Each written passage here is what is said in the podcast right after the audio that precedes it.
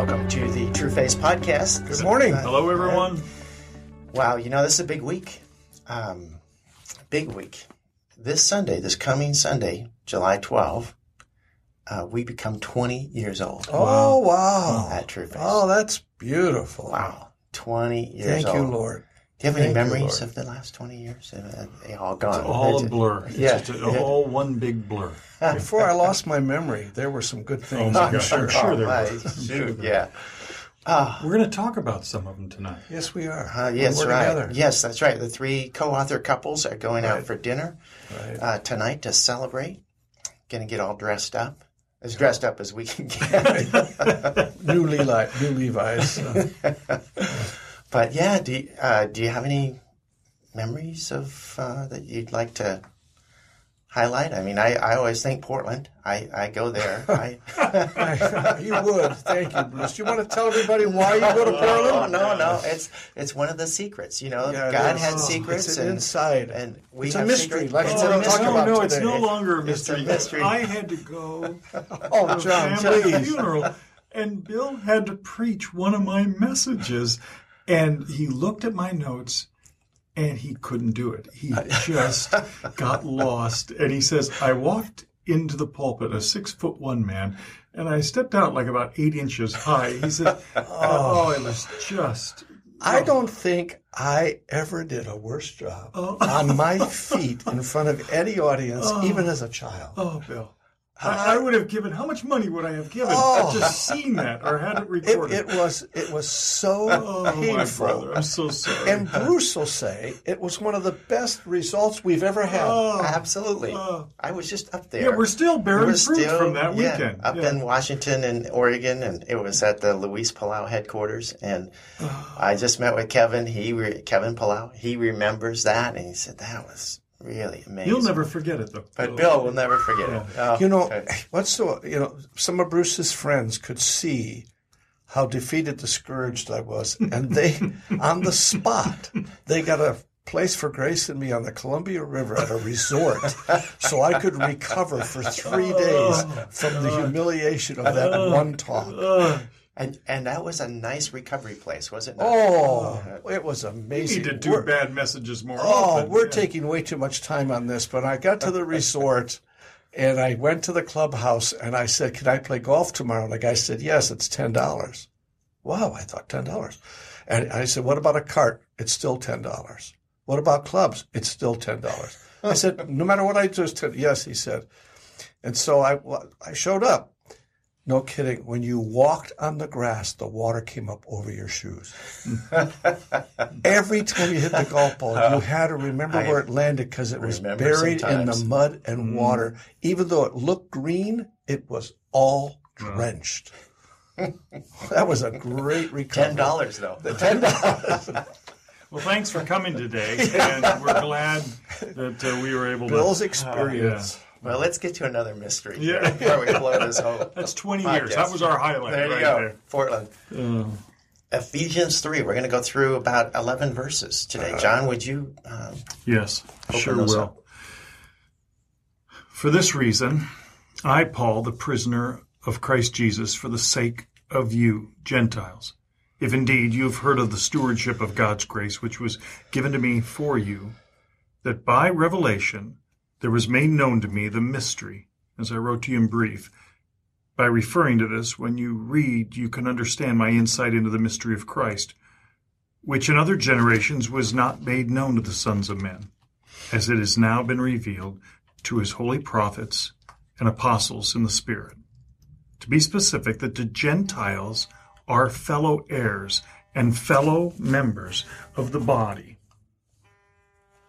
Sorry, my phone's so, going off. so there's the phone. Thank you, John. That'll be enough reading. to be specific, that the Gentiles are fellow heirs and fellow members of the body and fellow partakers of the promise in Christ Jesus through the gospel, of which I was made a minister, according to the gift of God's grace, which was given to me according to the working of his power. To me, the very least of all saints, this grace was given to preach to the Gentiles the unfathomable riches of Christ and to bring to light what is the administration of the mystery which for ages has been hidden in God, who created all things, so that the manifold wisdom of God might now be made known through the church to the rulers and authorities in the heavenly places. This was in accordance with the eternal purpose which he carried out in Christ Jesus our Lord, in whom we have boldness and confident access through faith in him. Wow. Loaded. There's a personal response to the um, these words of Paul. Uh, He says that you have heard of the stewardship of God's grace that was given to me. I love the truth of that. too. That any of us, any of us mm. who share the gospel of grace have a stewardship from mm. God. That's right. That is, That we can say that about ourselves. amen. Anyone can. Anyone who carries can- this who gospel. carries this gospel. That's right. That's that's the That's great. beauty of That's that. great. He just dawned on him. He went, "Oh my gosh! Yeah, I'm not the What only is- one." What mm. is the privilege among all privileges to be the steward of the grace of God? is incredible. And I, you know, I just think of, he, he says that he's the least of all the saints. You know, he's still remembering the way mm. he came to this gospel in the Right. first place. It's not self deprecating. He's not That's beating right. himself up. He's not saying he's not worthy, but he's saying, I know that I was the last one to get on this boat. Yeah. Yeah. And, and but I'm still a saint. Yeah, that's right. That's right. That's the part I love. Amen. Uh, it's so so great, and I, I think sometimes I look at that verse and I think about us too. And I, in this twentieth year, I think about it. Yes. Yeah. I think, how did we get to do this? Yeah. how did we get to steward this grace, this gospel Yes. Amen. of God's heart to the people? And it's to all the people. Let's talk about that that mystery. What is what is that mystery? Well, it's um, he uses words that that are just amazing because it's so amazing. But but the reality is that what he's saying is God had a plan, and in his plan, no one knew about it. Nobody. The principalities and powers of the mm-hmm. air, it implies, were asking themselves, and maybe God from time to time, what in the world are you going to do with this profound need of humanity? And he says, What I'm going to do is I'm going to provide in my grace a way for the Gentile, the Romans chapter 1 people. Yeah. I'm going to provide a way for them to have fellowship with me and each other. And I'm going to provide a way for the Jew who could never, under the law, become righteous. Bill, read that verse again uh, from the previous chapter. You, were, Yeah. you had a great insight today on that. that he says this, In chapter two, chapter 2, verse 14. fourteen. For he himself is our peace, which he hath made both one, and has broken down in his flesh the dividing wall of hostility. Here's the verse. By abolishing the law of commandments and ordinances, that he might create in himself one new man. What he's really saying, I think, in those verses is this. He had to abolish the law as a principle of man being able to have access to God. So there was no hope for the Gentile in the law. And oh, by the way, there was no hope for the Jew either. There was no way for them by the law to have access to God. That- Even if they thought, even if they thought. There and was, so uh, all the yeah. religion, all the religion in Christianity that somehow comes up with a performance in a law principle Yeah. denies the truth of, of this passage in Ephesians chapters 2 and 3. It's like, no, the principle of law cannot ever give us access to God, and carefully said, nor can it retain the access we have. That's the power of the of the grace, this mystery. I remember one of my professors many, many, many years ago saying, "Oh my gosh," he said, "this mystery, Paul, this humble man saying, do we get it? Do we get it? God has made the way through the gospel for the most destitute of humanity to have access to himself." Mhm. Oh, do we get it? Now, if we get it, then there isn't anyone we'll ever meet that we will ever not give them the hope of the gospel. I think it's so important these scriptures in light of what's going on in our culture and other cultures today with respect to redefining the gospel. Yes, Bruce.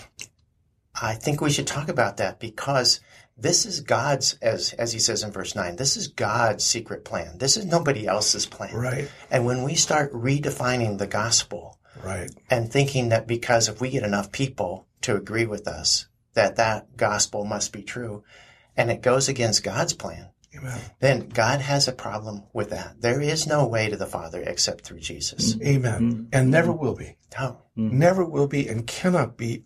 Here's the deal, Bruce. You know this. You say it all the time. If we understand God's grace, it's because we have a clear biblical understanding of who God says we are. Mm-hmm. If we understand God's grace, it's because we have a clear biblical understanding of who God is. And if I, in my logic, can't make those things work, but I can convince you my logic is right, and a hundred thousand of us agree that I'm right, it still isn't true. The gospel. We have to balance all of this theology that's out there today against the scriptures, Yeah. not against the wisdom or the logic of men.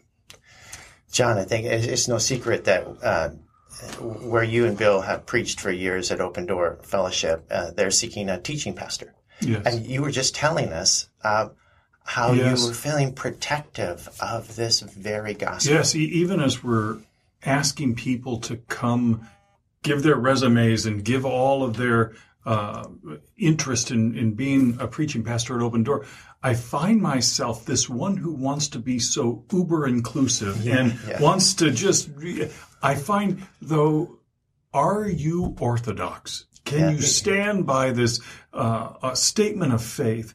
Because um, if you miss that, I, I don't want you to confuse grace. I, on one hand, we fear having a moralist.